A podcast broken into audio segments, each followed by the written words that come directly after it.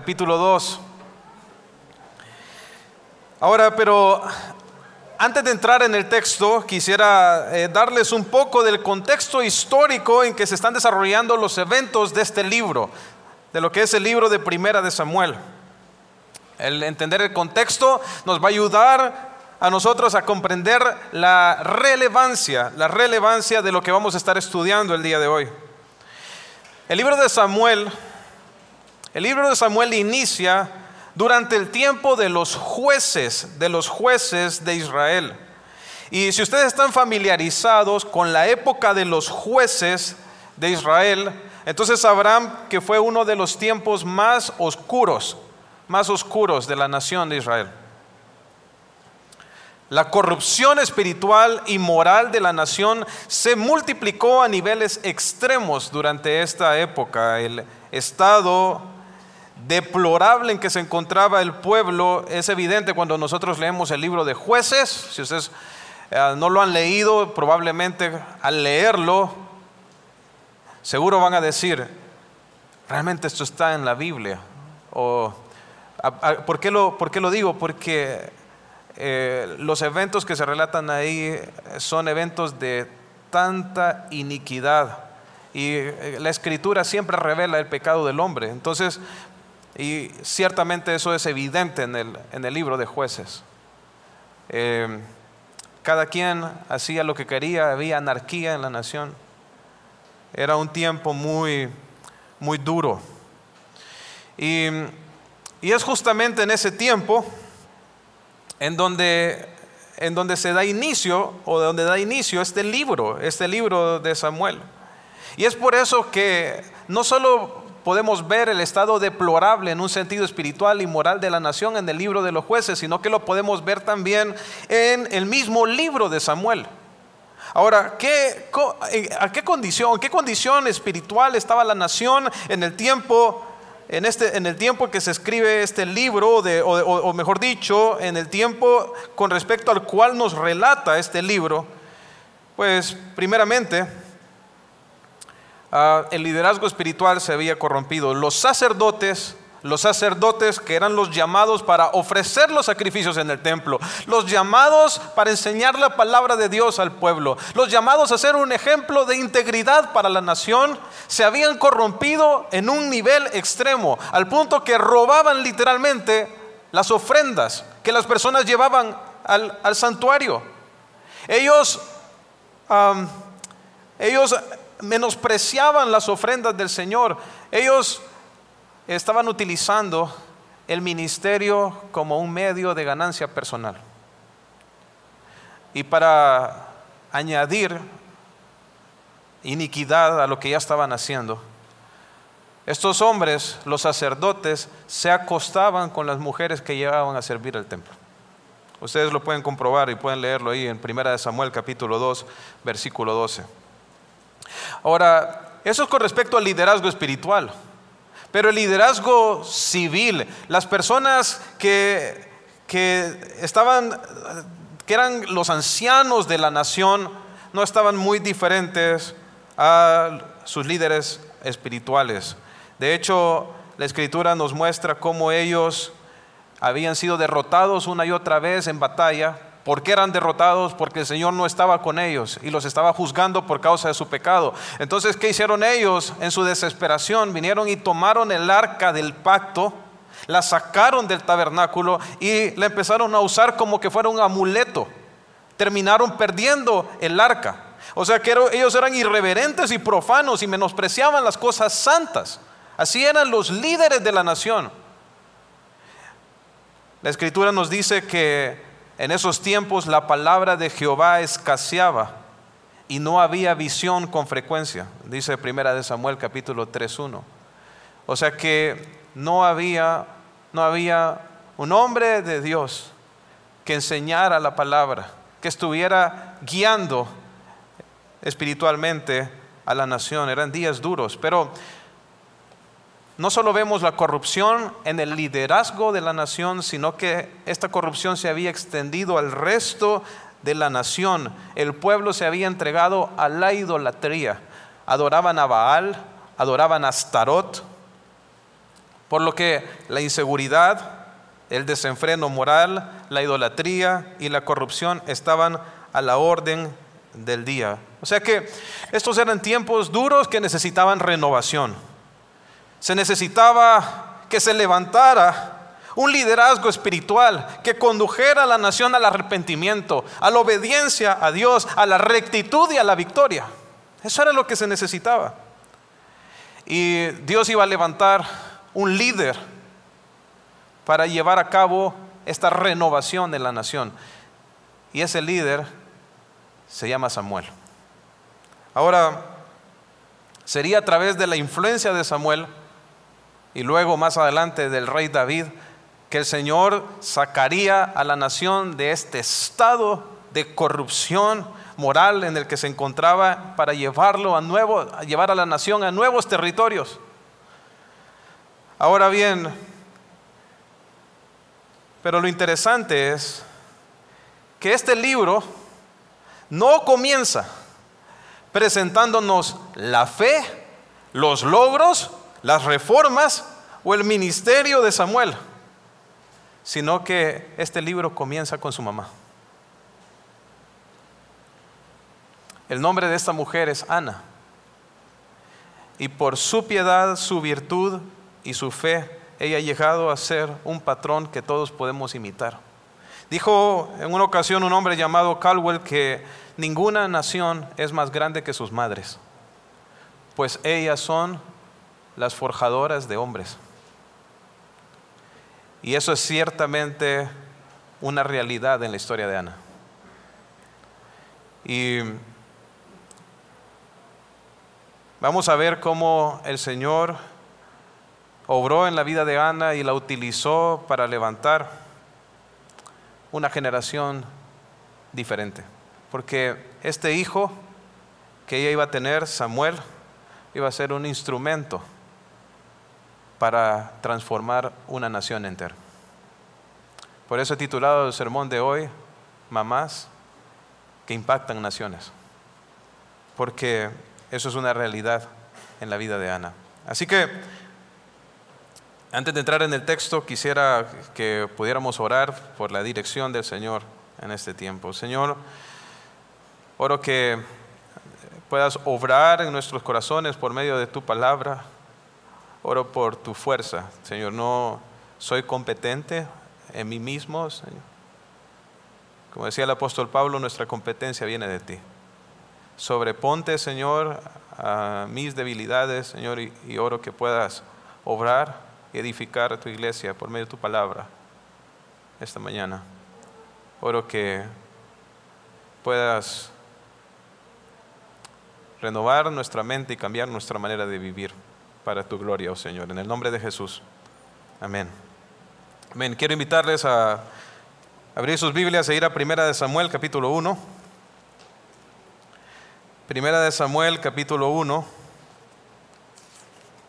Y vamos a arrancar en el versículo 1. Dice así, hubo un varón de Remataín, de Sofim, del monte de Efraín, que se llamaba Elcana, hijo de Jeroam, hijo de Eliú, hijo de Toú, hijo de Suf, Efrateo. Y tenía él dos mujeres, el nombre de una era Ana y el de la otra Penina. Y Penina tenía hijos, mas Ana no los tenía. Y todos los años aquel varón subía de su ciudad para adorar y para ofrecer sacrificios a Jehová de los ejércitos en Silo, donde estaban dos hijos de Eli, Ovni y Finés, sacerdotes de Jehová. Y cuando llegaba el día en el que el Cana ofrecía sacrificio, daba a Penina su mujer, a todos sus hijos y a todas sus hijas, a cada uno su parte. Pero a Ana daba una parte escogida porque amaba a Ana, aunque Jehová no le había concedido tener hijos. Y su rival le irritaba, enojándola y entristeciéndola porque Jehová no le había concedido tener hijos. Así hacía cada año y cuando subía, cuando subía a la casa de Jehová, la irritaba así, por lo cual Ana lloraba y no comía. Y el Cana su marido le dijo, Ana, ¿por qué lloras? ¿Por qué no comes? ¿Y por qué está afligido tu corazón? ¿No te soy yo mejor que diez hijos? Y se levantó Ana después de que hubo comido y bebido en Silo. Y mientras el sacerdote eh, Elí estaba sentado en la silla junto al pilar del templo de Jehová, ella con amargura de alma oró a Jehová y lloró abundantemente. E hizo voto diciendo, Jehová de los ejércitos, si te dignares a mirar la aflicción de tu sierva y te acordares de mí y no te olvidares de tu sierva, sino que dieres a tu sierva un hijo varón, yo lo dedicaré a Jehová todos los días de su vida y no pasará navaja sobre su cabeza. Mientras ella oraba largamente delante de Jehová, Elí estaba observando la boca de ella. Pero Ana hablaba en su corazón y solamente se movían sus labios y su voz no se oía y Elí la tuvo por ebria. Entonces le dijo Elí, ¿hasta cuándo estarás ebria? Digiere tu vino.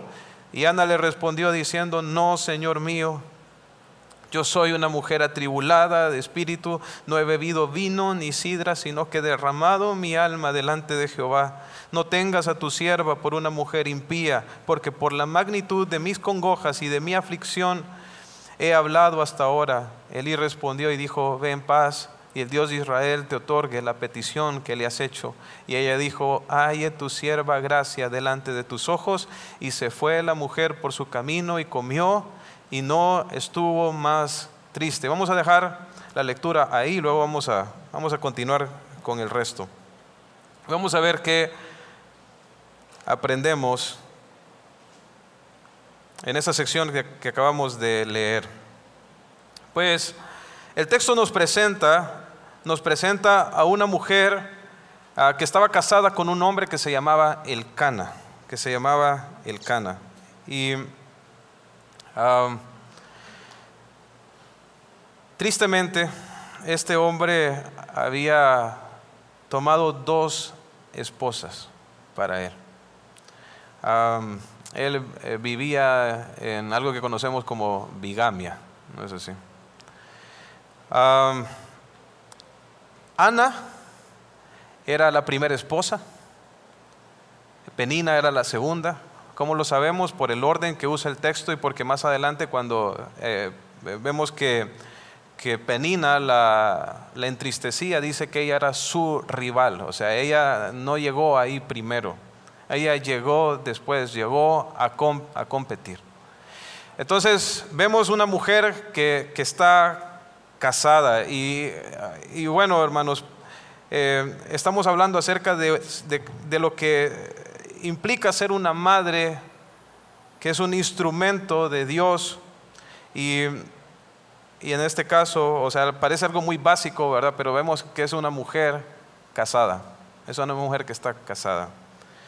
Y, y aunque eh, de pronto suena algo tan básico, eh, quería señalarlo porque hoy en día hay muchas eh, mujeres que anhelan ser mamás sin matrimonio.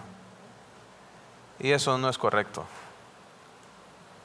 Dios estableció el matrimonio para que sea ese el lugar en que, en que, en que, en que los hijos puedan nacer y crecer. Ahora, sabemos que vivimos en un mundo quebrantado, como lo que vemos aquí justamente, ¿verdad? Este matrimonio no era lo que debía ser, había una corrupción de hecho del matrimonio en lo que vemos acá, ¿verdad? Y lo vemos hoy en día, tristemente, hay hombres que son infieles, hay hombres que se van de la casa, hay mamás que, que, que realmente no aman a sus hijos, ¿verdad? Existen esos casos, existen esos casos, pero nosotros no debemos de guiarnos por las experiencias y los casos, sino por lo que dice la Escritura. Y el plan de Dios es que los hijos nazcan en el contexto del matrimonio. Entonces, aquí tenemos a una mujer casada, una mujer casada. Hasta eh, eh, en este punto, Ana, ella todavía no tiene, no tiene hijos, pero ella está buscando, ella va a buscar, como, como leímos, al Señor para que le conceda ese, ese, ese hijo. Ahora, otra cosa que vemos es que es una mujer casada, pero también es una mujer con problemas. Y mira, hermano, si tú estás casado, lo más seguro vas a tener problemas. O sea, de hecho, el apóstol Pablo lo dijo allá en, en 1 Corintios capítulo 7, versículo, versículo 28, donde dice que si te casas, no peca. Si la doncella si se casa, no peca, pero tales tendrán aflicción de la carne. Entonces, si hay una cosa que nosotros tenemos que entender, es que en el momento en que nos casamos, vamos a tener problemas. ¿Por qué? Porque nos casamos con un pecador. Así de sencillo. No solamente, o sea, eso significa que vas a vivir todos los días con un pecador. O sea que vas a vivir con una persona que te va a ofender. Y, bueno, y creo yo que es justamente lo que estamos viendo en este, en este texto. ¿Qué, es lo, ¿Qué es lo que pasó? Miren, en este tiempo existía una gran presión social sobre los hombres cuando sus esposas no podían tener hijos. Cuando las esposas, las mujeres no podían tener hijos, entonces la sociedad los orillaba prácticamente, los presionaba a que tomaran una segunda esposa que sí les pudiera levantar una generación. Entonces, lo que estamos viendo aquí es un hombre que es, creo yo, es un hombre que ama a Dios, porque vemos aquí que él, llega con su familia a adorar a Dios en el tabernáculo y dice que llegaba anualmente, y no nos está diciendo que llegaban una vez al año, sino que ellos iban cada vez en el año que la ley decía que tenían que ir. O sea que era un hombre que quería, no solamente quería adorar a Dios, sino también quería conducir a su familia a la adoración a Dios porque los llevaba a todos y les daba incluso lo que cada uno necesitaba para ofrecer sacrificios. Creo yo que el Cana realmente era un hombre que temía a Dios, pero que había cedido a la presión del mundo, particularmente en el hecho en que decidió tomar una segunda esposa para levantar generación, para poder tener hijos. Y hermanos, aunque nos parezca chocante este caso, eh, realmente eh, nos debe de llevar a nosotros a reflexionar en cuanto a cuánto nos dejamos nosotros moldear por el mundo y cuántas cosas en nuestra vida, cuántas decisiones que tomamos realmente están regidas no por el Señor, sino por la cultura. Donde la cultura impía que se ha apartado de los caminos del Señor es realmente la que está influyendo nuestras decisiones. Nosotros podríamos decir, viéndolo desde nuestro contexto del siglo XXI, qué terrible. O capaz si ustedes mujeres podrían decir, yo no aguantaría eso. No es así. Pero esto era completamente normal en esa cultura. De hecho, sabemos nosotros que hubieron muchos hombres, incluso de los patriarcas, que hicieron eso, como Jacob que tomó cuatro. Ahora, el apartarnos del Señor, apartarnos de su plan, apartarnos de los principios de la palabra y de su propósito, siempre va a traer problemas. Hermanos, esta es la razón de nuestros problemas en nuestro matrimonio. Nuestro pecado siempre es así. Por eso, entre más nos santificamos, entre más nos conformamos al carácter de Cristo, mejor van a ser nuestros matrimonios. Porque entre más nosotros le damos la espalda al pecado, menos problemas vamos a tener en el hogar. Entonces, pero aquí particularmente vemos el, el, problema que la bigamia trae al hogar. En ningún momento, hermanos, quiero dejarlo claro, la escritura justifica o o valida este tipo, este tipo de comportamiento, este tipo de conducta. De hecho, el Antiguo Testamento nos deja ver bien claro las consecuencias de cuando, uno, de cuando un hombre toma más de una mujer. Siempre que, hubieron que hubo más de una mujer, siempre hubo problemas. Eso lo pueden ver a lo largo de toda la escritura y vemos desde que, el, patrón de Dios no fue plural, no fue un matrimonio poliamoroso, como muchos andan diciendo el día de hoy, sino como dijo, y dejará el hombre a su padre y a su madre y se unirá a su mujer. Todo es singular. Y el Señor Jesucristo ratificó eso. Dijo, ¿acaso no no han leído de cuando Dios los hizo? Y el Señor hizo referencia al plan original que Dios había establecido para la familia allá en Génesis capítulo 2, versículo 24, donde dijo el Señor que el hombre dejará a su padre y a su madre y se unirá a su mujer. El Señor no vino y le sacó tres costillas a Adán y le dijo, mira, ahí están las tres, viví con ellas. Fue una, una. Ese es el plan, el plan de Dios. Ahora, pero bueno, Vivimos en un mundo caído, vivimos en un mundo quebrantado por el pecado y lo vemos eh, y vemos los efectos de ese quebrantamiento en la familia de Elcana. Y su pecado trajo problemas, problemas principalmente a su esposa, que estaba sufriendo los embates, la persecución de la segunda esposa que Elcana había tomado.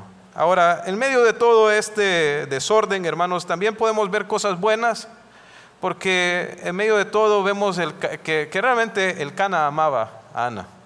¿verdad? Le, le, daba una doble porción cuando iban a ofrecer sacrificios, o sea, le daba un lugar de preferencia, la reconocía como su, su legítima esposa de acuerdo al plan de Dios, ¿verdad? Le daba una doble porción. Y cuando la miraba triste, ¿qué hacía? Iba y la consolaba, le dijo, ¿por qué estás triste? Ahora, yo creo que el Cana, cuando yo leía el Cana, digo, así somos los hombres, somos tan malos para consolar a nuestra esposa. O sea, porque le dice, imagínense cuál es el, consuelo que le, da, que le da a él, le dice, no te soy yo mejor que diez hijos. Hasta puedo ver la cara de Ana, ¿verdad?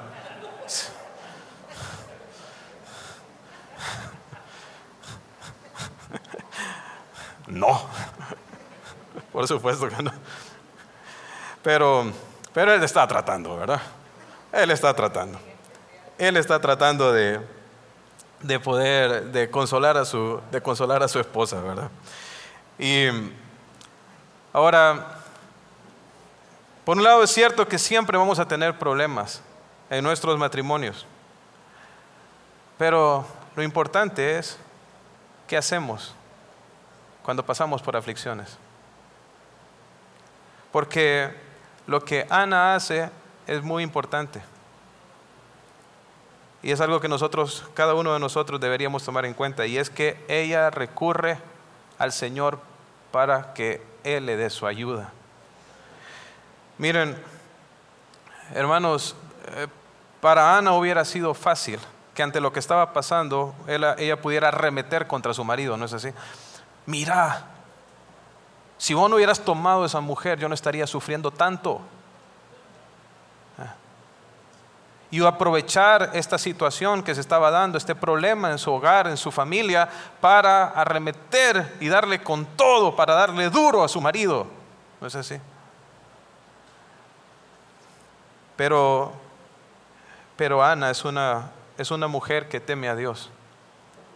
Y ella, ella entiende una cosa que solo hay un recurso al que, al que, en el cual, al cual ella puede ir y realmente encontrar paz, encontrar descanso, y es en, en su Dios omnipotente.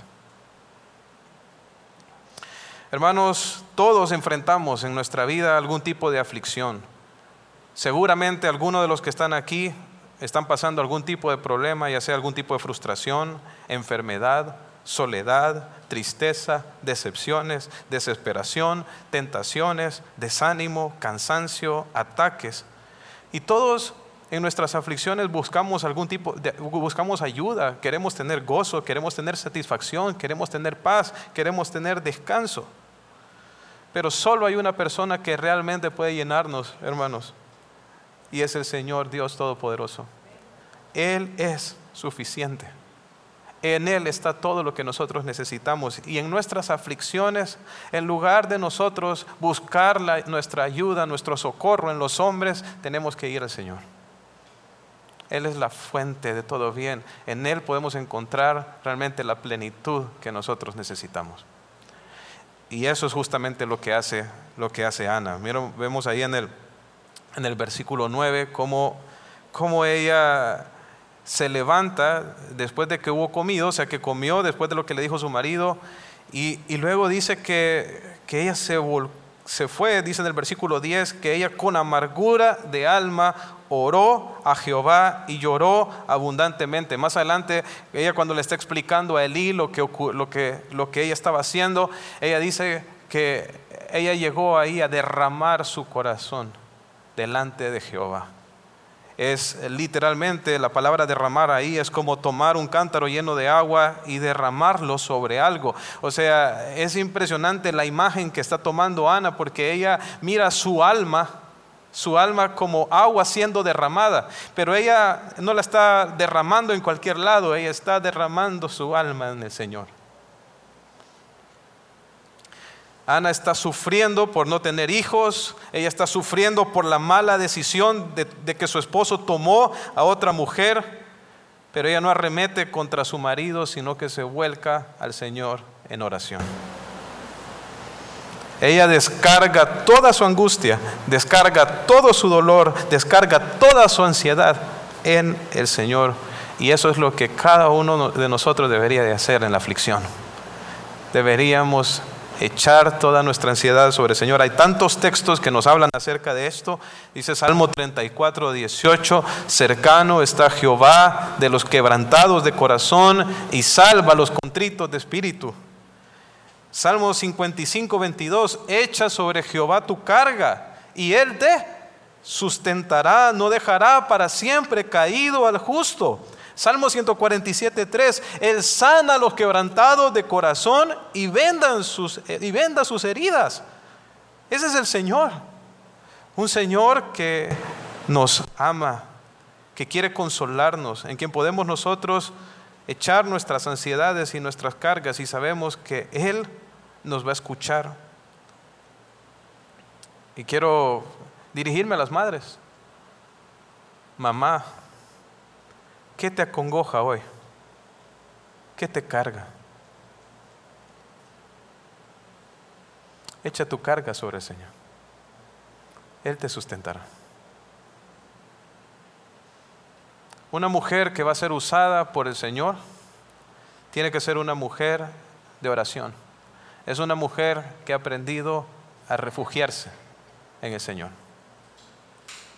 Ahora, pero la manera en que ella pide es un ejemplo también. En el versículo 11 vemos la humildad con que ella le expresa su petición al Señor. O sea, miren lo que dice en el, en el, versículo 11. E hizo voto y dice, Jehová de los ejércitos, si te dignares, dice, a mirar a la aflicción de tu sierva. O sea, ella viene a derramar su corazón, a expresarle al Señor su dolor, pero también ella trae una petición. Ella quiere tener un hijo.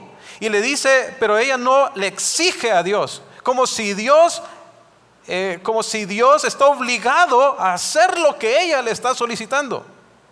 Triste hoy en día ver tantas personas que llegan delante de Dios así, a declarar en su cara, a demandar de Dios que les dé. Cuando no, eso es realmente no entender quién es quién. ¿Cómo es posible que el polvo le hable al Creador de esa manera? Y ella entiende muy bien su condición. Ella no se considera, ella no se considera digna. Dice, ella se llama a sí misma sierva, al punto que ella ruega y dice, si te acordares de mí, ¿qué está, qué está, qué está tratando de comunicar? O sea, nosotros sabemos que Dios conoce todo y Él está en todo lugar y yo estoy eh, seguro que Ana, por lo que vamos a ver más adelante en cuanto a cómo ella se expresa, ella conocía este atributo de la naturaleza de Dios, pero lo que yo creo que ella está expresando al decirle al Señor que se acuerde de ella es que atienda su petición. Es una, es una solicitud humilde que ella hace delante, delante de la presencia de Dios. Y esto es clave en la oración, porque Dios resiste a los soberbios y da gracia a los humildes. Y si nosotros oramos desde una perspectiva de autosuficiencia o de demanda, creyéndonos la gran cosa y que nosotros estamos en una posición de demandarle a Dios que haga lo que nosotros queremos, no pensemos que vamos a recibir cosa alguna, siquiera vamos a ser escuchados por Él. Él quiere de nosotros humildad. Y así es como como se acerca Ana delante del Señor, ella ruega, ella suplica. Si te dignares, dice, si no te olvidares, podemos ver su humildad en sus palabras, pero también ella pide las cosas correctas. Dice, dice ¿cuál fue la solicitud de Ana? Ella le pidió al Señor un hijo. ¿Con qué propósito? Para entregárselo a Él. ¿Y qué mejor cosa? Podría pedir una mujer que un hijo? ¿Qué, mejor cosa, qué mejor promesa podría hacer una mujer que entregar su hijo al servicio del Señor? ¿Hay algo mejor para una, para una mujer? Por supuesto que no. Aunque claramente esto nos golpea a nosotros, que, que hemos crecido en una generación altamente bombardeada por el feminismo. Vivimos en una generación donde los niños ya no son vistos como una bendición, sino que son vistos como una carga, como una molestia y como un estorbo para alcanzar las metas. En muchos países el odio hacia los niños los ha arrastrado directamente al homicidio, al punto que los están matando dentro del vientre. Qué mentalidad más ridícula, más tonta, hermanos, y contraria a la voluntad de Dios. Porque los hijos son una bendición, un regalo de Dios. Saben, eh, y Ana lo entendía muy bien. A veces es cuando carecemos de algo que apreciamos más la bendición que esta es. Ella no había podido tener hijos. Entendía el valor de tener uno. Anhelaba profundamente con todo su corazón poder tener un niño. ¿Por qué anhelaba eso? Porque Dios ha puesto eso en el corazón de cada madre, de cada, perdón, de cada mujer, tener hijos. Y hay momentos en que sus planes soberanos, en los planes soberanos de Dios, Él no le concede eso a, una mujer. Pero eso está en su mano. Pero, pero es, si es una solicitud correcta, una solicitud conformada a la voluntad de Dios, el desear, el pedir poder tener un hijo. Cuando Dios creó al ser humano, Él le dijo, fructificad y multiplicaos, llenad la tierra y sojuzgarla. Es parte de la voluntad de Dios para el hombre que se multiplique, que fructifique. Por eso a los hermanos que, que no quieren tener hijos, yo les digo, ejemplo os he dado. Yo tengo cuatro. Todavía no hay, no hay muchos que me han alcanzado, Gabrielito, está allá que... Este,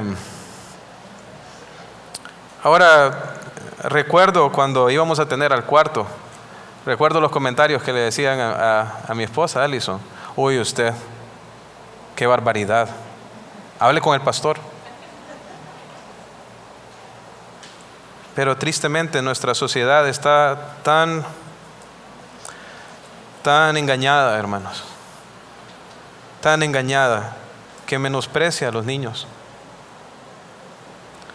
Pues, pero vemos aquí una mujer que realmente está en sintonía con la voluntad de Dios, que derrama su corazón, que pide humildemente, pero también pide correctamente y pide lo mejor. Pide un niño. Y realmente la voluntad de Dios se va, la oración de Ana se alinea con la voluntad de Dios, porque Dios estaba buscando levantar un líder, una persona que trajera renovación a la nación, y aquí está esta mujer orando por eso, eh, y esas dos cosas se, juntaron, y, lo que, ¿y qué va a hacer Dios como resultado de eso? Contestar.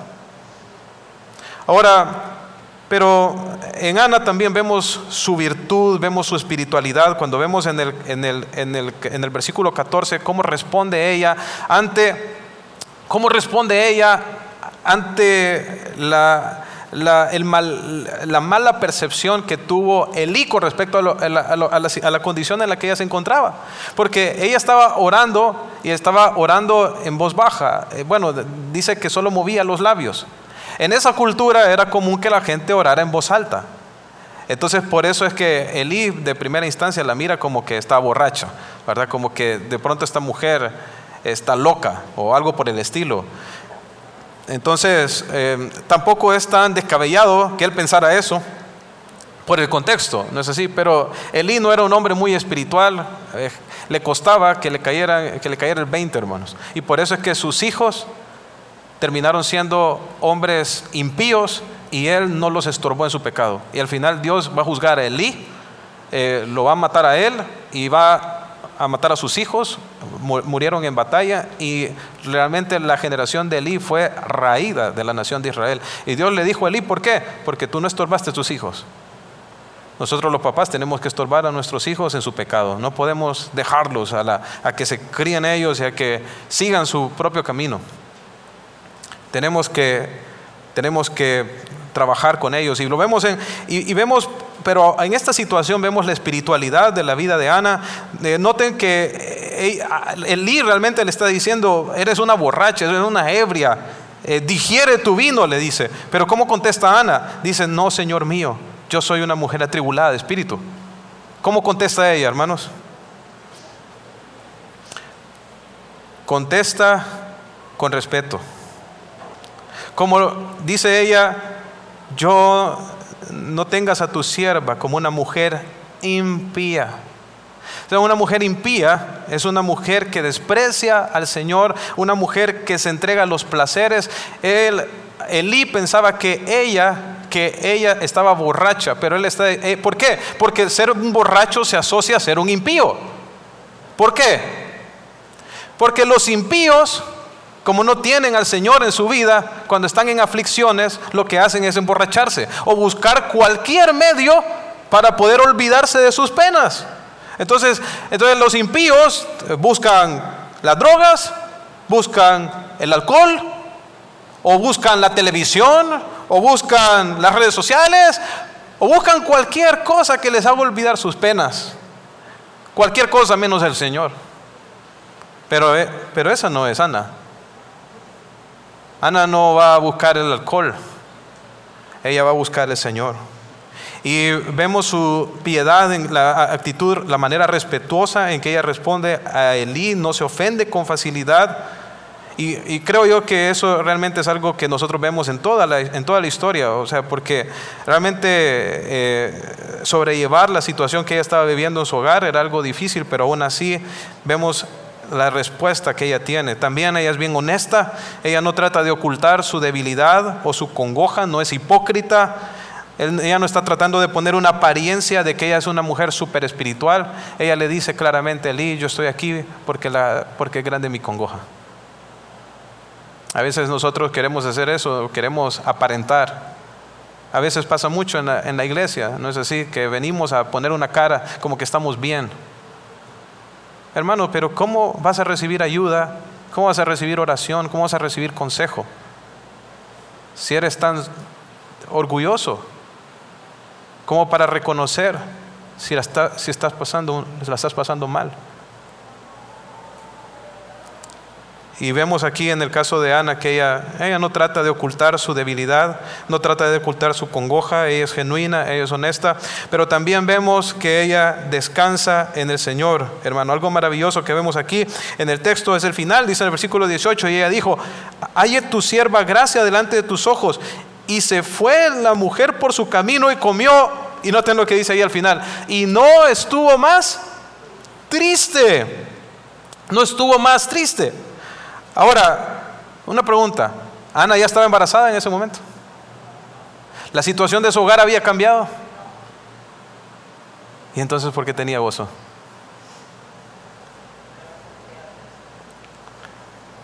Porque el, el, gozo, hermanos, procede de descansar en el Señor. Procede de la presencia de Dios. A veces pensamos que cuando nuestras circunstancias se arreglen, entonces ahí vamos a tener gozo. Pero el Señor, bien dijo el Señor Jesús, mi pasos dejo, mi pasos doy, yo no se las doy como el mundo la da. Nuestra, la paz que Dios da trasciende, trasciende nuestras circunstancias, procede de su misma presencia y entonces vemos cómo Ana vuelca su, su mirada al Señor, derrama su corazón en la presencia de Dios, echa sobre él su carga y luego ella se va contenta y feliz. Porque lo que ha hecho ella es literalmente poner todo esto en las manos del Señor y dejar todo en las, manos en las manos del Señor. Él es quien tiene el control. Él sabe lo que va a hacer.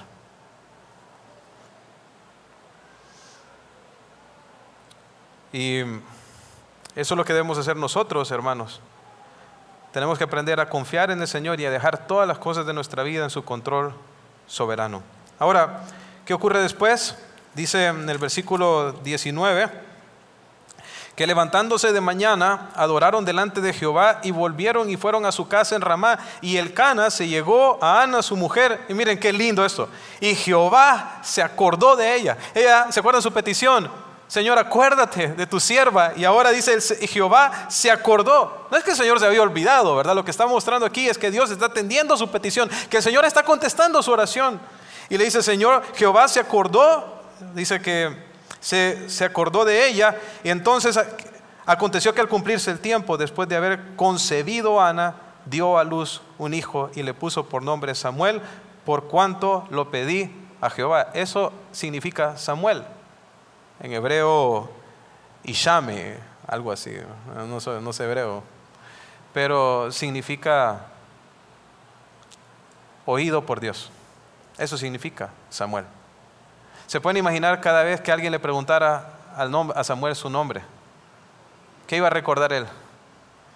Que él estaba ahí como una respuesta a la oración de su mamá. Jehová escucha, Jehová oye.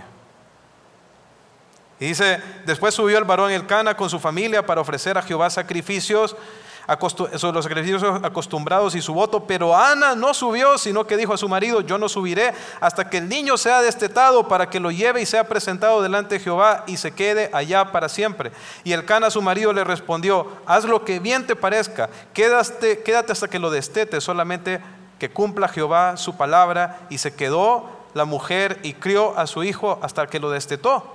Y después de que lo hubo destetado, lo llevó consigo con tres becerros, una efa de harina, una vasija de vino, y lo trajo a la casa de Jehová en Silo. Y el niño era pequeño, y matando el becerro, trajeron el niño a Elí. Y ella dijo, oh Señor mío, vive tu alma, Señor mío.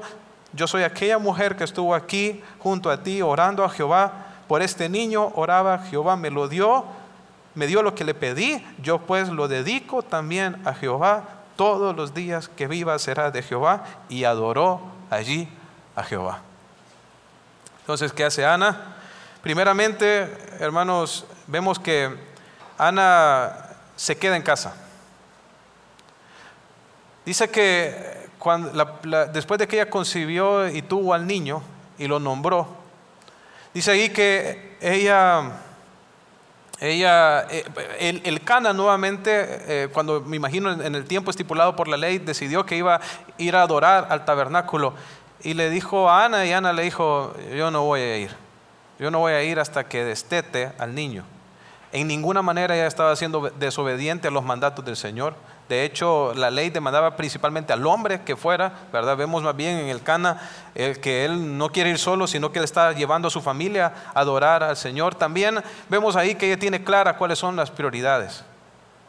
La prioridad es el cuidado del niño en este momento. Ella ha dedicado a este niño al Señor y este niño necesita, eh, principalmente en los primeros años, necesita ese cuidado de su madre. Y lo menciona aquí, dice, lo voy a llevar hasta que lo haya destetado. Entonces, eh, créanme hermanos que el destete no era como hoy en día, ¿verdad? Que la mamá a los seis meses ya no le quieren dar nada y le dan fórmula. Pero aquí generalmente el amamantamiento duraba entre dos o tres años. O sea que por más o menos dos o tres años, Ana no, vio, no, no viajó al templo. Y en ninguna manera esto es algo para recriminarle a ella o que está siendo desobediente a los mandatos del Señor. No, más bien lo contrario. Ella está haciendo justamente lo que Dios espera de toda mamá, que priorice el hogar, que le dé la prioridad al hogar. Y ah, es una gran lección para todos nosotros, porque... Eh, bueno, nuevamente voy a mencionar el movimiento feminista porque es increíble cómo este, este, engaño satánico ha penetrado la mente de todos nosotros, porque hoy en día lo que están haciendo las mujeres es justamente, justamente lo opuesto. Ellas están dejando sus hogares para irse afuera y dejar a sus niños al cuidado de a saber quién. Pero mamá, prioriza tu hogar y el cuidado y la atención de tus hijos. Esa es la voluntad de Dios. Y ella decide que lo va a destetar. Incluso, miren, ni siquiera el ministerio es una excusa para ella abandonar su labor en casa. ¿Por qué? Porque ella entiende cuál es su ministerio principal. El ministerio principal de una mujer es su casa. O sea, yo creo me pasa mucho, en mi caso, ¿verdad? Porque soy pastor, mi esposa es esposa de pastor, y muchas veces la gente piensa que mi esposa es una pastora. Eso, eso, es, eso es mentira, eso es un engaño. Hermanos, las pastoras no es un ministerio bíblico. El ministerio pastoral femenil no es aprobado por Dios. Es incorrecto. Es contrario a la palabra de Dios. Y mi esposa no es pastora de nadie aquí. Mi esposa es la esposa del pastor. Y ella tiene una prioridad, y son nuestros hijos. El cuidado de la iglesia corresponde a los pastores. Esa es nuestra labor, no de nuestras esposas. Ahora, ¿qué hace ella? Ella es una mujer fiel al Señor. Es una mujer fiel al Señor. ¿Y qué hace ella? Viene y cuando llega el tiempo, ella va a adora y cumple su promesa. Cumple la promesa de ofrecer su hijo al servicio del Señor. Ahora, imagínate, hermano, que ha vivido una, imagínense a las mujeres, años sin tener hijos. De repente lo tienes y ahora lo tienes que entregar. Hay una prueba, ¿no es así ahí? Pero vemos la fe de Ana, vemos su convicción y vemos cómo ella cumple delante del Señor la promesa que le había hecho. En conjunto con su marido, las mujeres no podían hacer votos sin la, sin la aprobación de su marido, entonces vemos ahí que ellos están unidos en esta parte. Y ella va y ofrece al Señor. Y mire, ¿y cómo es Dios, verdad? Cuando tú le das algo al Señor, Él lo va a multiplicar muchísimo más. La Biblia dice que el Señor le dio cinco hijos más. Se acordó de ella y le dio, le multiplicó muchísimo más. O sea, espera, tú crees que vas a darle algo a Dios y Dios no te va a multiplicar. Y viene ella y cumple cumple con su voto. Y luego de que ella ofrece su hijo al, Señor, que ella cumple la promesa que le había hecho, ella ora nuevamente. Y su oración, hermanos, es hermosa y quiero que la leamos. Dice en el 2, y Ana oró y dijo, mi corazón se regocija en Jehová mi poder se exalta en Jehová, mi boca se ensanchó sobre mis enemigos por cuanto me alegré en tu salvación. No hay santo como Jehová, porque no hay ninguno fuera de ti y no hay refugio como el Dios nuestro.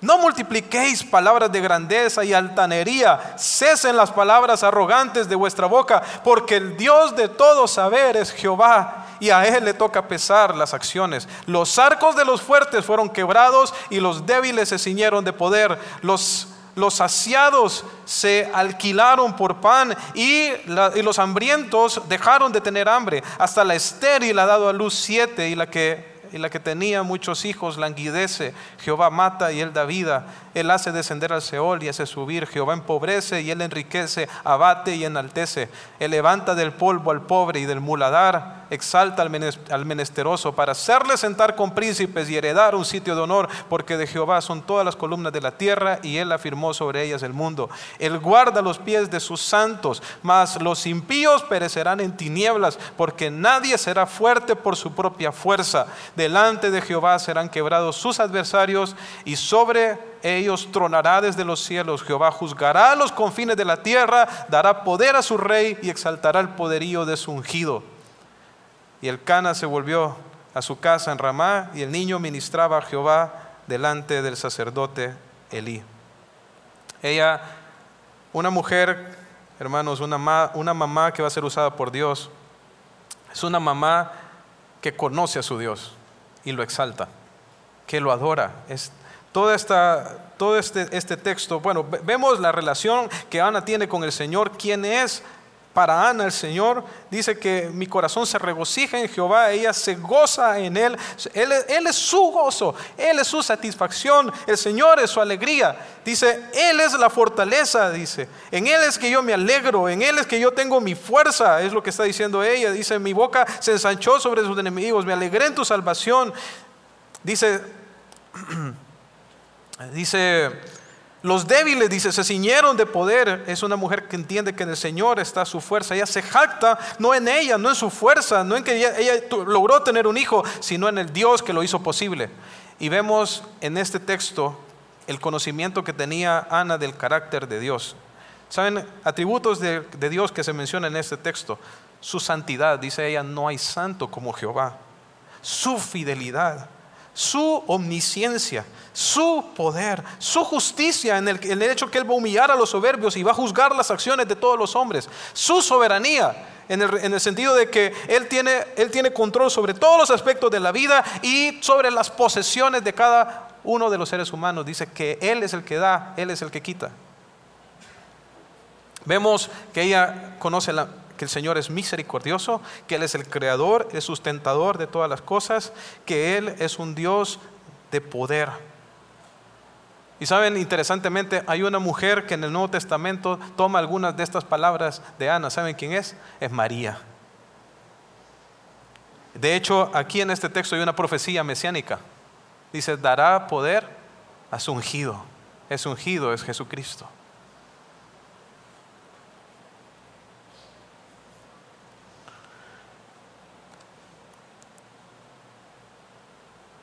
Quisiera terminar contándoles que conozco a una mujer que renunció a una prometedora carrera según los estándares de este mundo para cuidar de sus hijos. Conozco a una mujer que renunció a una buena remuneración salarial para quedarse en casa, para cocinar a, su familia, aconsejar a sus hijos, disciplinarlos y enseñarles los caminos del Señor. Conozco una mujer que sacrificó todo para ganar a sus hijos y a su marido para Cristo. Esa mujer es mi mamá.